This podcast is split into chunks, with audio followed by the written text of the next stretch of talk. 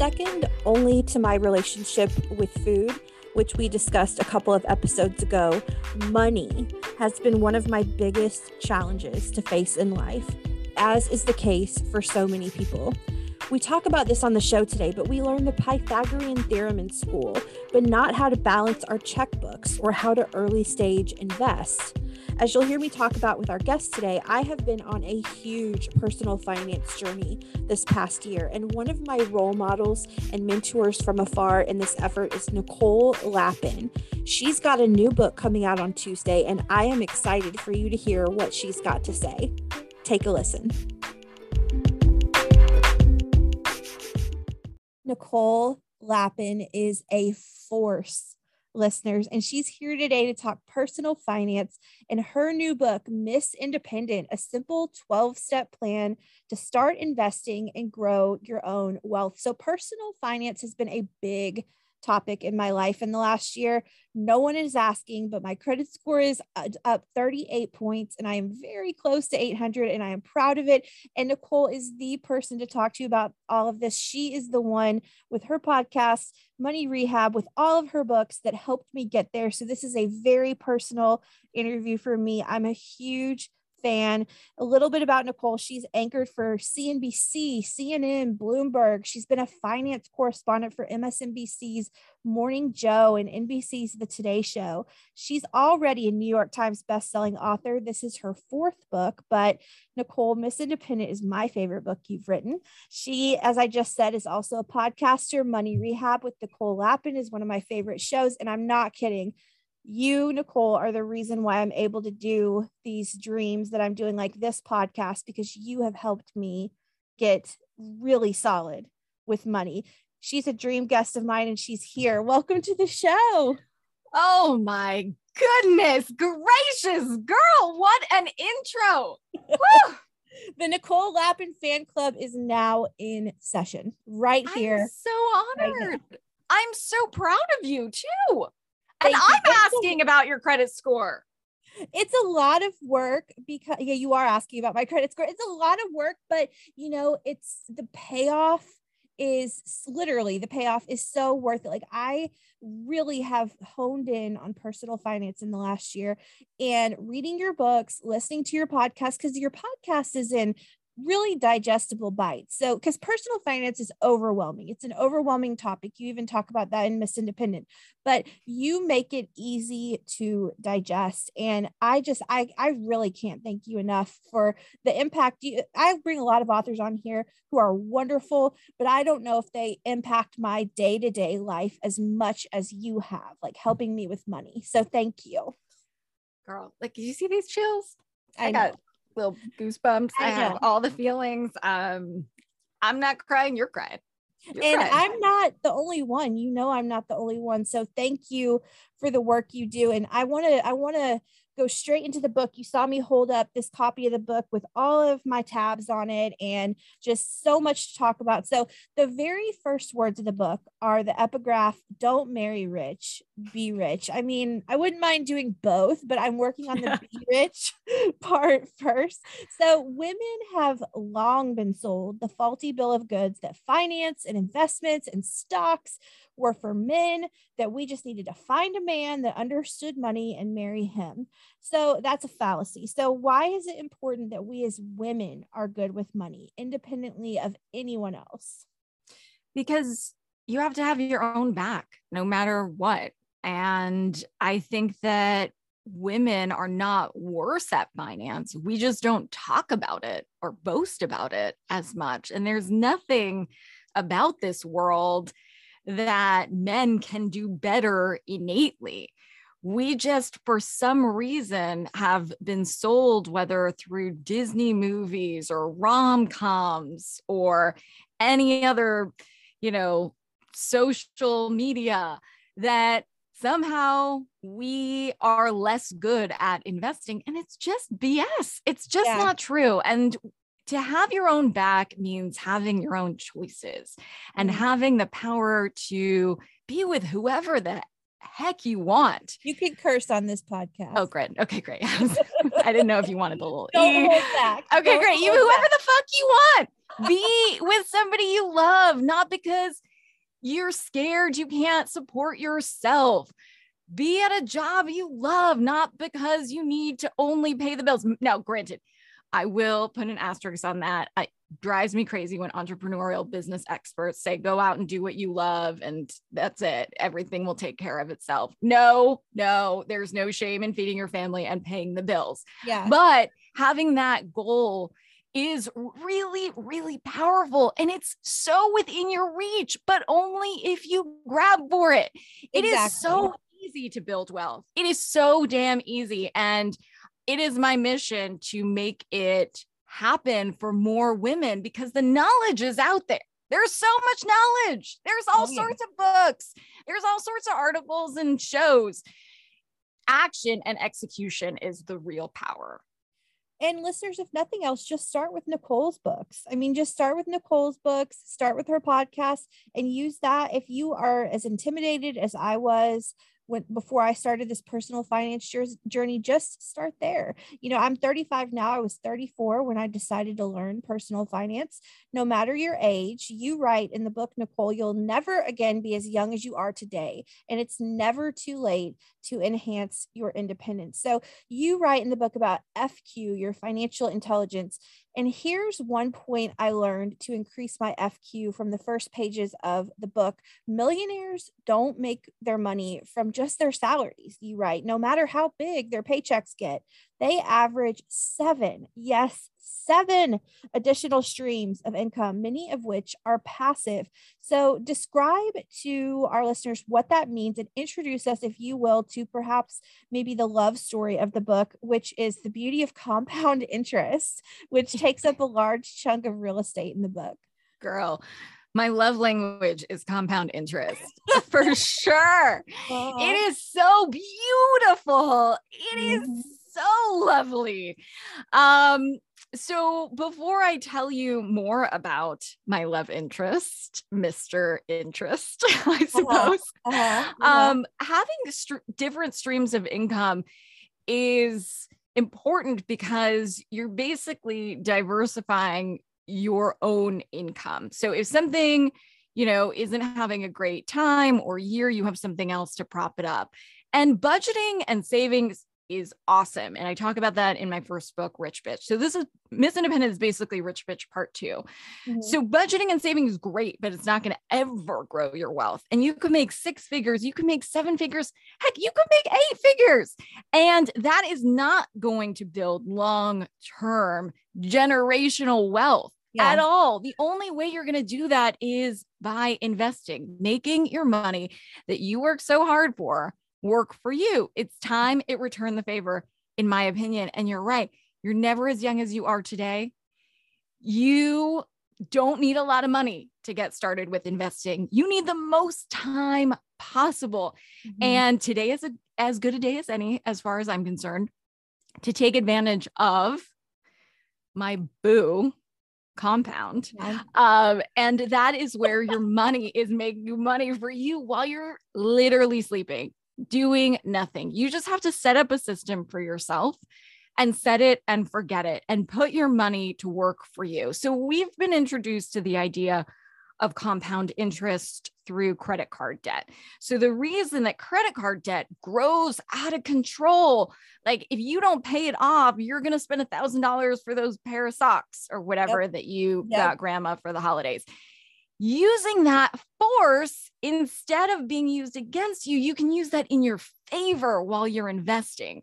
And that is what will take your money from maybe being a little bit of money, maybe being a good side of money, side, maybe being a good size of money to a lot of money faster than anything else legal. Yeah you write of compound interest she who understands it earns it she who doesn't pays it now i agree with you compound interest is magic einstein calls it the eighth wonder of the world i have seen the other side the black magic if you will the dark mm. magic side of mm. compound interest i just finished paying off an American Express bill that crippled me for seven years. Um, I, I've spent years paying off the other side of compound. So it is magic. When it works for you, it's great. When it works against you, it's terrible. Um, thanks to that high interest American Express card, which I'm I'm so happy it has a zero balance. I worked, you know, three jobs and a hundred billion hours a week to make it so and really invested no pun intended in your books and your podcast. But um, it can work for us the other way too. And i think that it's important to know that and I, I think credit cards are the best example. If you've ever been in credit card debt you can see how quickly it can spiral out of control against you. But it can also go the other way and work for you as well if you know what you're doing with it. Yeah, I am about to put out a marketing campaign for the book, and I just saw the proof that I'm so excited about. So I'll tell you first uh, that it says, I'm glad I didn't invest earlier, said no one ever. Said no one ever. Yeah. No one's and- ever said that no and and i think a lot i mean i'm again i'm 35 so that's certainly not old but i think people think they have to have this understood by a certain age and it's never too late to start. I started at 34 just really dug in and i'm 35 now and i'm i'm seeing it pay off literally like i'm pay like i have like divorced american express which i truly never thought i would be able to um, because it's a, it was a high interest credit card. I was young and stupid in my 20s and it just spiraled and now i have a zero balance. That is that is uh, uh, Uh, uh, saying that just makes me want to cry because I was so in jail to American Express for so long. And it, it's just so good to be on the other side of that. And so, you know, I need to ask this there is such a shame around women and money. We kind of touched on it a second ago. First, it's allegedly tacky to talk about money or even learn about it in the first place. It's almost like the desire to make money is looked down upon for women yet for men it's celebrated. You again you said this a minute ago. I'm thinking wolf of wall street right now in my mind how how celebrated you know those characters were. But if it were women that it, it wouldn't be the same. Why why has money historically been such a guy thing? There's even been studies done with boys and girls where boys will associate great glorious words with money and women will associate shame type words with mm-hmm. money. And I think it's the way we've been socialized. I hope that that changes. But I'll still say, you know, we're in 2022, we're not having events lately. But when I was doing events for my previous books, I'd still have women come up to me in 2020 or 2015 even and say, I went to Ivy League school, but I just want to marry a rich guy. I'm like, yeah, what? Like, seriously? It's still a thing. It's not like this is, you know, some thing that, you know, you watch and I Love Lucy or whatever. Like, this is still the mentality. I mean, I, it is my mission or I will die trying to change that. But yeah. I think we've really been socialized around okay. it's my mission to, it's my mission to change that concept or that what I think is a misconception or I'll absolutely die trying. I mean, mm-hmm. you can look back at potentially your relationships or your job moves and just imagine if you had a trust fund, would you have made choices differently? I mean, money is the core of every move and every story. And I think it's the last taboo we have. Mm-hmm. I mean, forget about sex and politics. When people say those are taboo, I'm like, whatever. Yeah. Money, money. Like yeah. nobody wants to talk about money. I'll go to dinner with my girlfriends and I'll say, you know, we'll talk about sexy time and bikini waxes and all sorts of stuff. And then I'll be like, what's in your bank account? what or what are you making? You make like right? That, is still such a taboo question. And I've heard more people lately, more women lately saying, let's do talk about it because the fact that we're not talking about it is contributing to the fact that we're uh, grossly underpaid when it comes to men because we are not discussing we're not discussing it. We're not having the conversation and so we don't know where the other person stands. And so i mean i just i don't know why and i live in the south so i live in birmingham alabama and it's very tacky. I mean like extremely tacky to talk about it and i just want to say talk about it. We all make it. We all need it. It's a part of our daily lives it's there's no shame around it anymore. I just want to help erase that. And, and, you're doing it. I mean, you're actually out there doing the work. You've been reporting on this for a long time. Is the tide turning? Is it getting any better? as far as people's conception that money is and investing is a guy thing, I yeah. think so. You know, and I can only you know speak from the opportunities that I've had which have increased exponentially over the last 10 years. So I left business news talking to old rich white dudes about money on CNBC and Bloomberg and these shows with the ticker and I wanted to reach you and my former self who was clueless and didn't know anything and broke out into highs thinking about money or forget about investing and and open up and say look if i could do this anyone can do this and i wasn't able to do that you know within a bigger network and you know with that audience so i left to do what i thought was important but ultimately i wouldn't be doing it for this last 10 years, I cannot believe, if there was not an interest and if there was not an increased interest. So when I put Rich Bitch out, I wasn't sure, honestly, if people were going to love it or hate it. There was going to be no gray area. It's a book called Rich Bitch. Like, you're going to have a feeling about it, I think. Right. And it took me 10 years to get that first book deal. And I thought, okay, well, I'll write this book. You know, I'm TV person, I'll check the box and be done with it. But because there's been so much interest, you know, that one book became two, became three, became four, which is now the first of a seven book deal.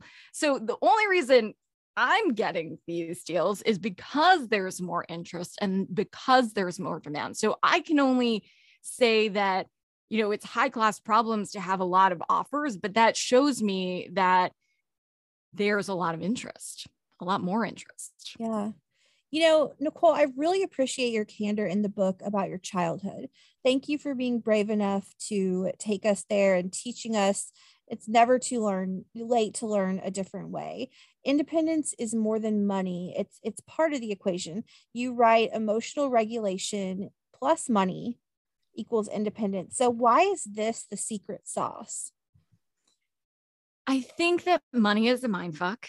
There's no greater mindfuck, I think. And a lot of money issues that we have as adults stem from our childhoods or the way we were brought up mm-hmm. or the macroeconomic things that happen to us. So if we grow up in the dot com bubble or we grew up in the housing bubble, you know, my childhood home was foreclosed on, for instance. And, you know, that that affected me obviously but if you saw just generally homes being foreclosed on that's going to paint your view as well or if your family hoarded or spent frivolously however you were socialized to money is going to affect your money mindset now and mindset matters so much when it comes to money. I mean, there is such a mean girl inside our heads talking to us, and we need to figure out where she came from in order to tell her to sit down or take several seats. And it's an emotional process as much as a financial process. The money to get your financial life together is so easy. A fifth grader can do it. It's it doesn't require a TI whatever calculator we had in high school. It doesn't require any of that the humanities part, the relationship part is the hardest part. It's asking for that raise. It's not about the numbers in the raise. It's about working up the courage to do it. It's facing it. It's asking your friend to pay you back. It's talking to your significant other about a prenup. You know, it's not the numbers that are on the prenup, it's all of the other emotional stuff. So I think these two conversations have to happen together because in order to get your money right, you have to get your mind right first. Absolutely. And, you know, no matter where you're at with money, if you're not where you want to be, you, right, admitting you have a problem is the first step that was a very difficult step for me. It took, you know, you talk in the book about decision theory, which shows that when we're presented with too many options, like in personal finance, we freeze. That was me. I was frozen for years and years. Um, and listeners, if that's you too, you're not alone. 70% of people you write in the book have less than $1,000 in savings.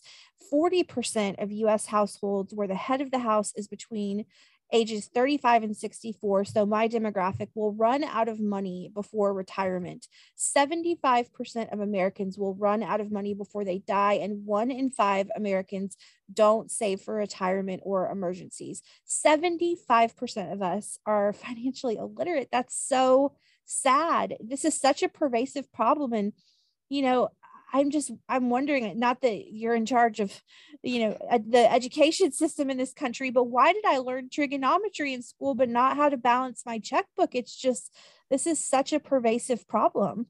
It makes me so so upset and that's what gets me up in the morning and hearing from you gets me up in the morning and hearing how this is needed gets me up to try to do something about it. it drives me crazy why did we learn the pythagorean theorem why did we dissect a frog in high school why did we yeah. learn about the trains getting to the station when we could just google maps it or waze it or whatever that those are non-practical things i've gone to business schools ivy league business schools to talk to them about the concepts in my books. I'm like, yo, you guys are spending a hundred thousand dollars for your brain. You're having me. I didn't go to business school. I didn't get an MBA. I didn't work at a bank. You're having me teach you stuff. What the hell are you paying for? and even in business schools, even in college, you learn these sort of like bullshit, like macroeconomic theories and stuff that aren't going to pay your bills, aren't going to get your taxes done, aren't going to create a business plan for you.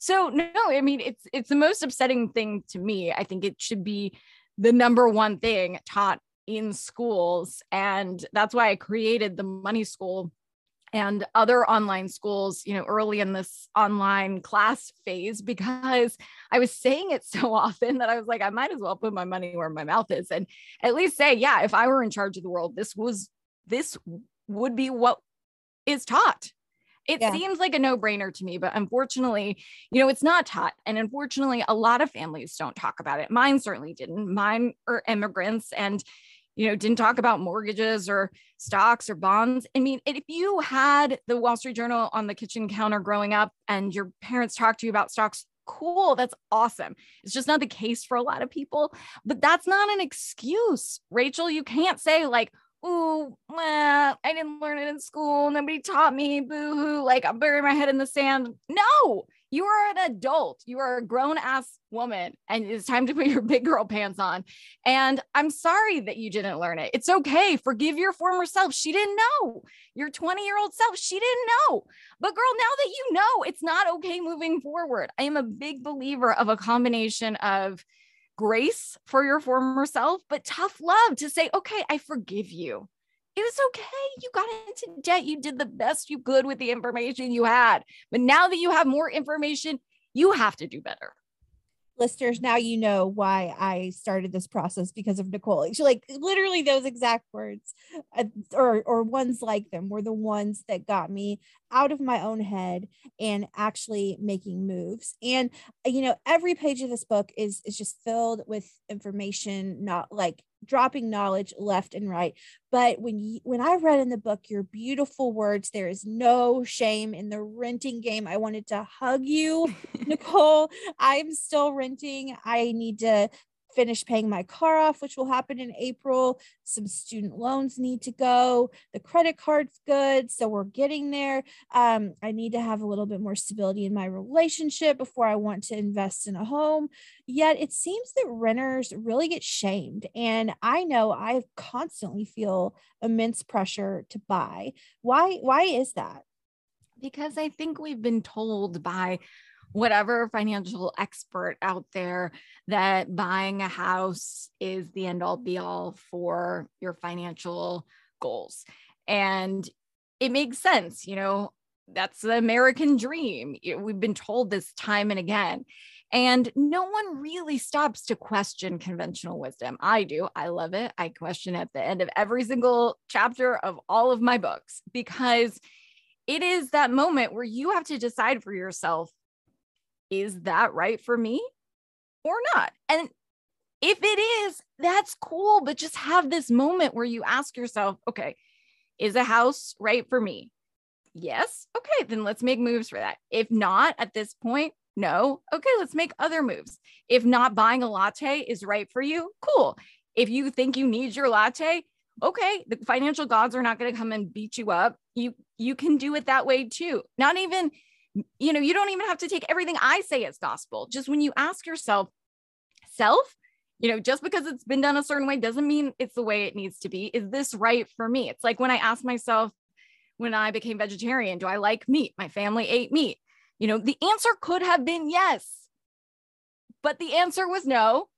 But it's that question where you ask yourself, you just question what has always been. And I think that's so, so important with finances at these events that I was telling you about earlier, where I'd see folks IRL.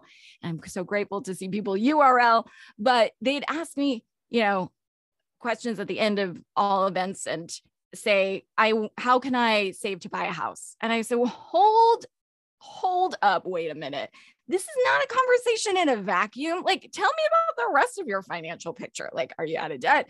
Do you have an emergency fund? Like, I have other questions. This is not, I'm just going to buy a house, period, end of story. No. By the way, Beyonce and her hubby, Mr. Beyonce, rent. there are a lot of celebrities that rent and they use that money that they would have put in a down payment to work and make even more money for them. Yep. And there's so much misconceptions around renting that's throwing away money, which I think is ridiculous. It's like you're saying food is throwing away money because you go, it literally goes away. And no, there's a cost to live. You yeah. also don't get a lot of money from buying a house back.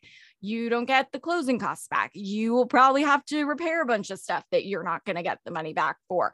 And so I just say whether it's right for you or not right for you is up to you. I don't have to wake up in your life. I don't have to live in that house. I don't have to rent that house.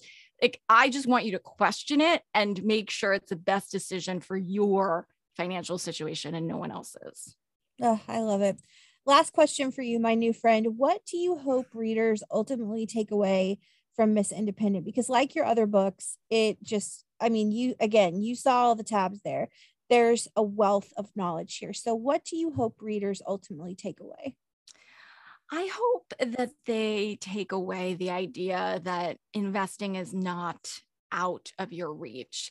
And that, like you said, the only financial problem you can't fix is the one you don't admit you have. Yep. And we all have problems. And I still have stuff that I'm working on. I'm, you know, it's not like I figured everything out and now I'm done. And by the way, this financial language consistently changes. And remember, it's a language like anything else. You can learn the language. If you went to Japan and you did not speak Japanese, you would be really confused.